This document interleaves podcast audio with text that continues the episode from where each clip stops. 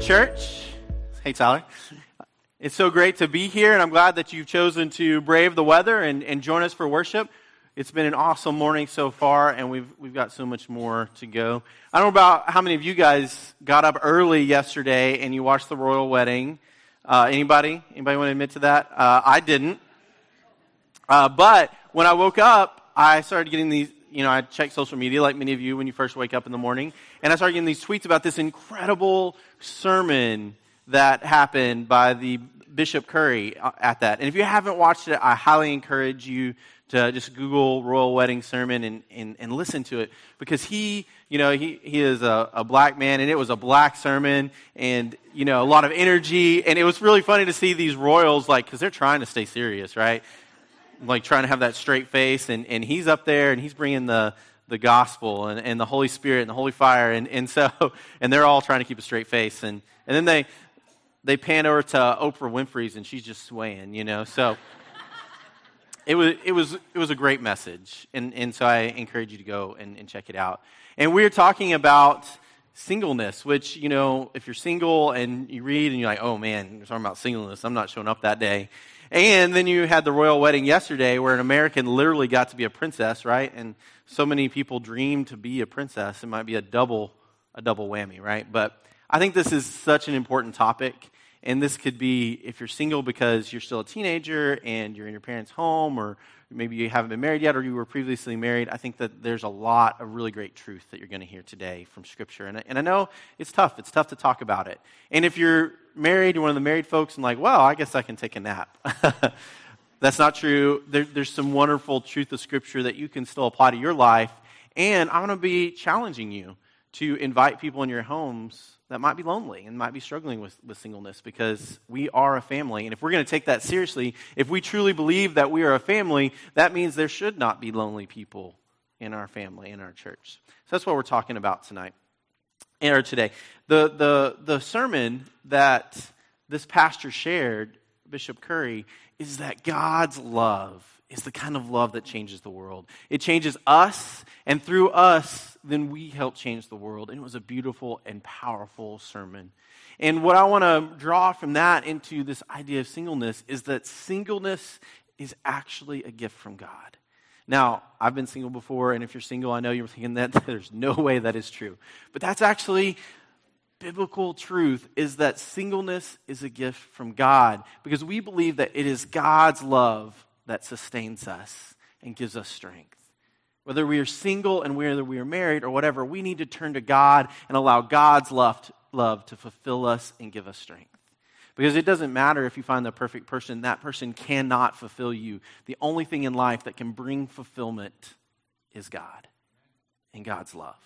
And this is what Paul says. So, some of the best people who ever lived, Jesus and Paul, chose to be single. Singleness can be a calling and a gift from God. So this is what Paul says about it. Chapter 7, verse 6 through 9. I'm saying this to give you permission. It's not a command. I wish all people were like me, but each has a particular gift God, from God. One has a, this gift, another has that one. I'm telling those who are single and widows that it is good for them to stay single like me. He's actually saying that singleness is a gift from God. But if they can't control themselves, they should be, get married because it is better to marry than to burn with passion.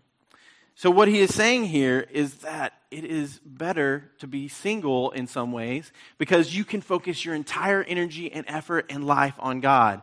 Now, those of us who are married, you know that when we are married, there's another person in the equation for everything, right? There's another person that you have to make decisions with. There's another person that you have to take into consideration. There's another person that you are called to submit to. And so now it becomes a conversation between two people. And then if you have kids, all of a sudden, it's now a conversation with your family and your children and everyone. But if you're single, you can just focus on your relationship with God. Whether that's a temporary condition or like you're a person, like Jesus or Paul, who's called to lifelong singleness. It's the hardest thing. I, I, I understand that there's so much that someone who is called to lifelong singleness would miss out on. But you have to let the love and strength of God fulfill you. So, Western culture, or I want to compare Western culture and traditional culture on marriage, and then also talk about what Christianity believes. So, traditionally, people had to get married because women couldn't own property. And so, men and women would get to married, and you were just expected. Everyone was expected to be married, right? And so, culturally, there's an expectation to be married. Now, in Western culture, we, we have gotten to the point where it's okay to have sex out of marriage, right? And that's what Western culture says. Just flip on your TV, turn to any TV show, and probably during that hour or 30 minutes, there's somebody that is not married that's going to be in a sexual relationship. It's just, that's what Western culture, it's okay. Sex is, sex is just sex, it's casual, it's, it's not a big deal. What Christianity says is something completely different. What Christianity says is we are called to be fulfilled by God, whether single or married, and we are called to put God first. We're called to put God first.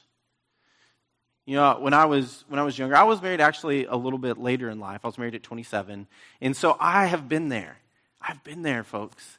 When I was a teenager, I was one of those kids that always felt a little bit awkward and a little bit left out, and I thought that fulfillment would be found if I dated this girl, and I was obsessed with this one girl. And it hurt my relationship with God because all I could think about day and night was this girl. And I thought I was in love with her, but love comes from two. It has to be shared. You can't love someone and them not love you in return. And so that affected my relationship with God. And so if you are single and you're actively pursuing someone, anyone, just to fill a void, you're going to end up with the wrong person. Because you'll just take the first person that gives you attention and energy rather than the person that God has designed for you, that God has made for you, that God has chosen for you, that God has desired so that both of you could come together in marriage and live for God. So we have to put God first. In fact, that's the theme of this sermon is that we need to seek God first in all things, and then the world will follow. So our scripture this morning comes from Matthew chapter 6 verse 30, uh, 25 through 34. And this is what it says. This is a pretty common verse, and it really has, on the surface, seems like it has nothing to do with singleness. But it starts here. Therefore, I say to you, don't worry about your life, what you'll eat or what you'll drink, or, or about your body, what you'll wear. Isn't life more than food and the body more than clothes? Look at the birds in the sky. They don't sow seed or harvest grain or gather crops into barns, yet your heavenly Father feeds them. Aren't you worth more than they are? Who among you, by worrying, can add a single moment to your life? And why do you worry about clothes? Notice how the lilies in the field grow. They don't wear themselves out with work, they don't spin cloth. But I say to you, even Solomon in all of his splendor wasn't dressed like one of these. If God dresses the grass in the field so beautifully, even though it's alive today, and tomorrow it's thrown into the furnace, won't God do much more for you, you people of weak faith? Therefore, don't worry and say, What are we going to eat? And what are we going to drink? And what are we going to wear? Gentiles long for these things. Your Heavenly Father knows that you need them. Your Heavenly Father knows that you need them. Instead, desire first and foremost the kingdom of God and God's righteousness, and all these things will be given to you. Or the version I learned seek the kingdom of God first, and all will be given to you. Therefore, stop worrying about tomorrow because tomorrow will worry for itself. Each day has enough trouble for its own. Now, a lot of people have read these scriptures and they've kind of taken it out of context and said, you know, this, this is calling to an ascetic lifestyle. Like, don't eat very much, wear simple clothing, you know, not worry about tomorrow. Or perhaps you, some people have used an excuse not to work hard or to be lazy and just say, well, God's going to provide. That is not what the scripture is about. It is about a Jesus who himself was single, put his whole trust and energy and effort into God, and God provided for Jesus. And God provided so that Jesus was happy and content. Yes, troubled times would come.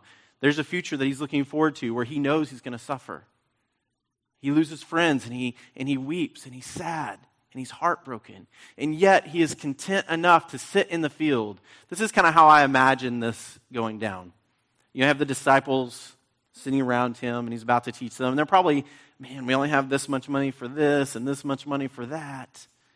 And Jesus is sort of watching butterflies or birds And they're probably thinking, Jesus, why aren't you listening to us? And he's like, you know, see those birds? They don't worry about where their next meal is coming from. See those flowers over there? God clothed them. Why are you worrying? Let God fulfill you. No thing, no person, nothing else can bring fulfillment. In, in fact, if you put God first and you seek the kingdom of God first, you get all the world thrown in. I have a quote from uh, C.S. Lewis that I've actually learned from my friend Donnie Cook, who goes to this church. And he, he says this all the time. He says, Put first things first, which is God, and second things are thrown in. But second things first, and you lose both the first and the second thing. So, the theme of this story, the theme of this gospel, the theme of when we talk about singleness, theme about talking about married, being married, is you've got to put God first. If you seek first the kingdom of God, then the world gets thrown in. That doesn't mean you're going to have a perfect life, but it does mean that your Father in heaven, who knows you and knows what you need, will provide what you need. You're going to seek after what you want. You're going to seek after your desire. You're going to seek after what your heart thinks you need. But trust in God who knows what you need. And when you do, when you put first things first, you can live for God. I mentioned that singleness is a gift. It really is.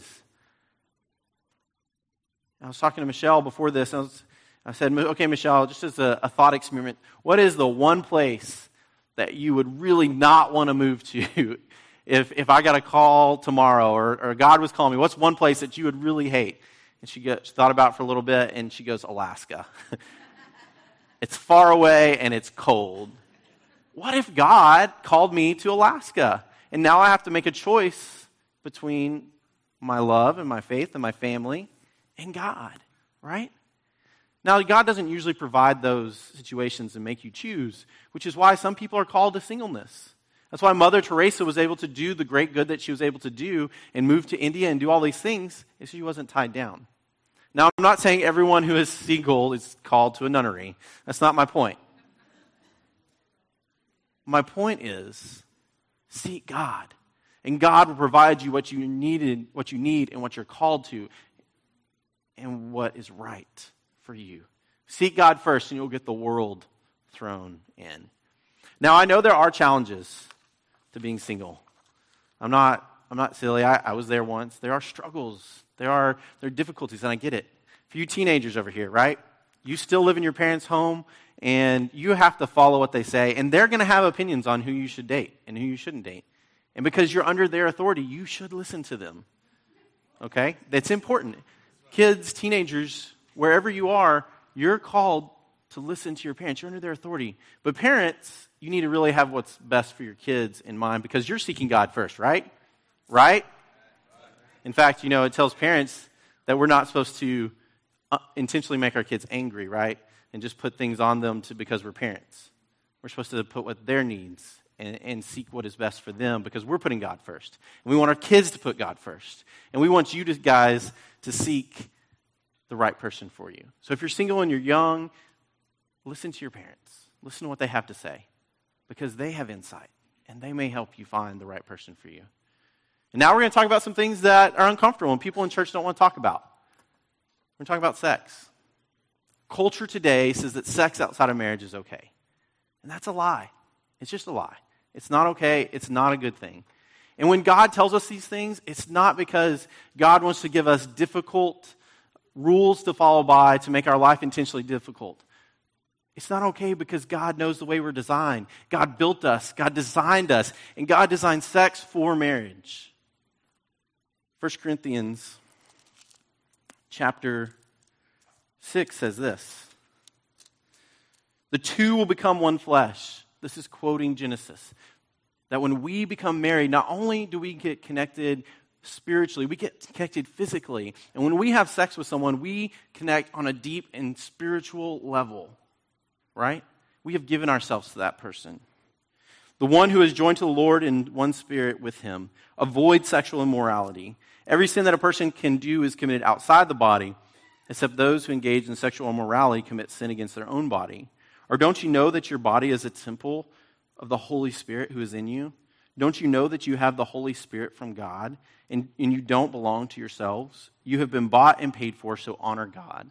We believe the Holy Spirit, right, came down and, and is in our body. That we are the temple. Our bodies are the temple. Buildings are not temples. We are the temple. The Holy Spirit resides within us. And so we are called to honor our bodies in the way that we should honor the temple. And if we have sex with someone outside of the bond of marriage and, and we break up because you're much more likely, even today where divorce is common, you're much more likely to break up with someone if you're not married. And then you have developed that spiritual and physical bond with them, and it's going to cause such incredible pain. And you may even stay in a relationship longer because you've chosen to have sex. This isn't easy truth, but it's real. You know, it's so difficult today because we are physically mature at about the age of 12, but people are waiting in males until they're 29 and females until they're 27 to get married. That's a long time to wait, right? The only way it's possible is if you seek fulfillment in God first. Seek first thing first. Seek God, and the world will be thrown in.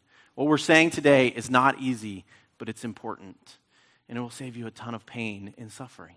Again, God doesn't do these things to make you feel bad. God doesn't do these things because God is mean. God does this because God loves and cares for us and is trying to teach us the best possible way to live. You know, the first sin of Adam and Eve was Adam and Eve saying that they knew better than God how to run this world. And the same thing with all these other sins. When we choose outside of marriage to have sex, we are saying we know better than God how to run our lives.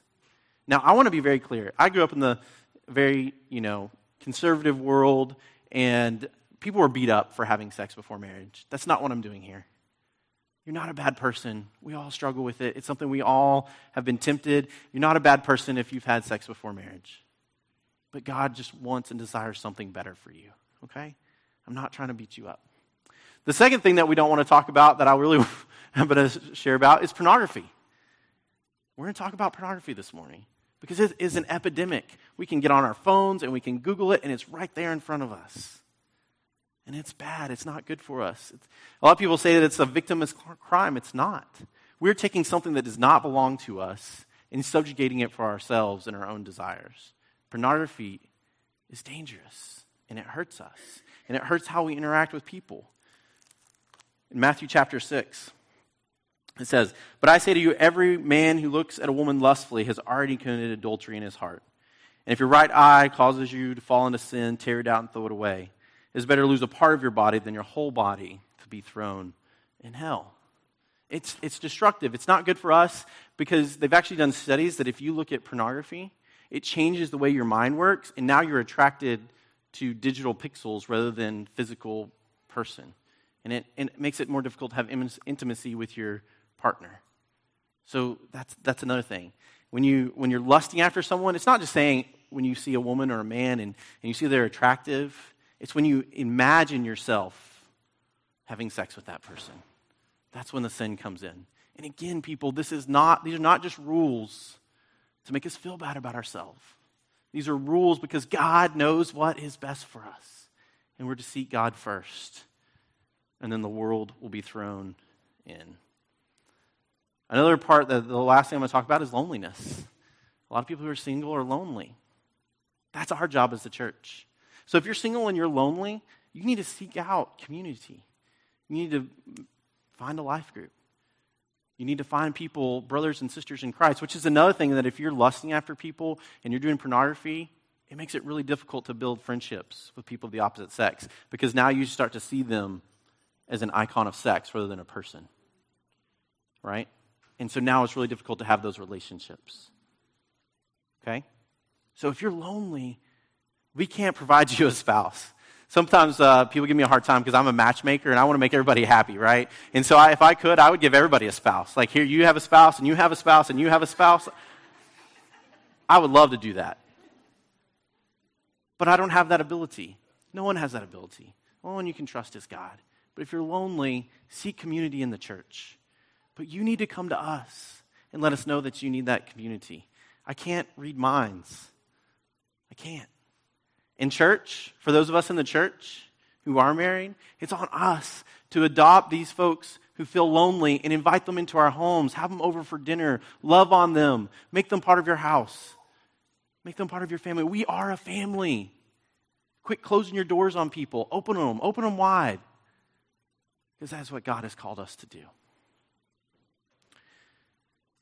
So, all of us can learn from the scripture that we are supposed to put first things first. We're supposed to put God first, and then the world gets thrown in. So, all of us can apply that. When we're married, we've got to put God first in our life. If we're single, we've got to put God first in our life.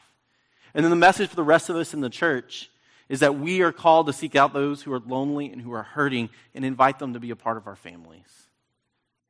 These seats could be filled with people who are outside these doors right now, who are sitting at home, crushed and lost and alone, and just wanting someone to know them and to be friends with them and to invite them somewhere. And maybe that is the church. So we have a responsibility as the church.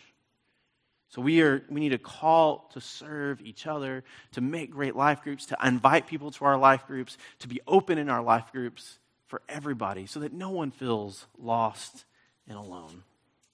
You know, I experienced this. I always think about how where I am today is the result of all the people, all the churches, all the groups that poured into me when I was struggling.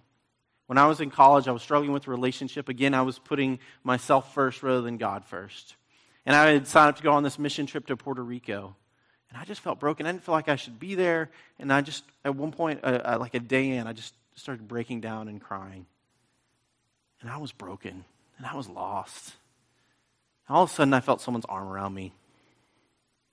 And I looked up, and there was a, the entire group had circled around me and were praying for me because they loved me. I was part of their family. That's what we do for each other. When we're feeling broken and lost and alone, our church family wraps their arms around us and they pray for us and they help us and they help us seek God first. Seek first the kingdom of God and all these things will be given unto you. In the name of the Father, and of the Son, and the Holy Spirit. Amen.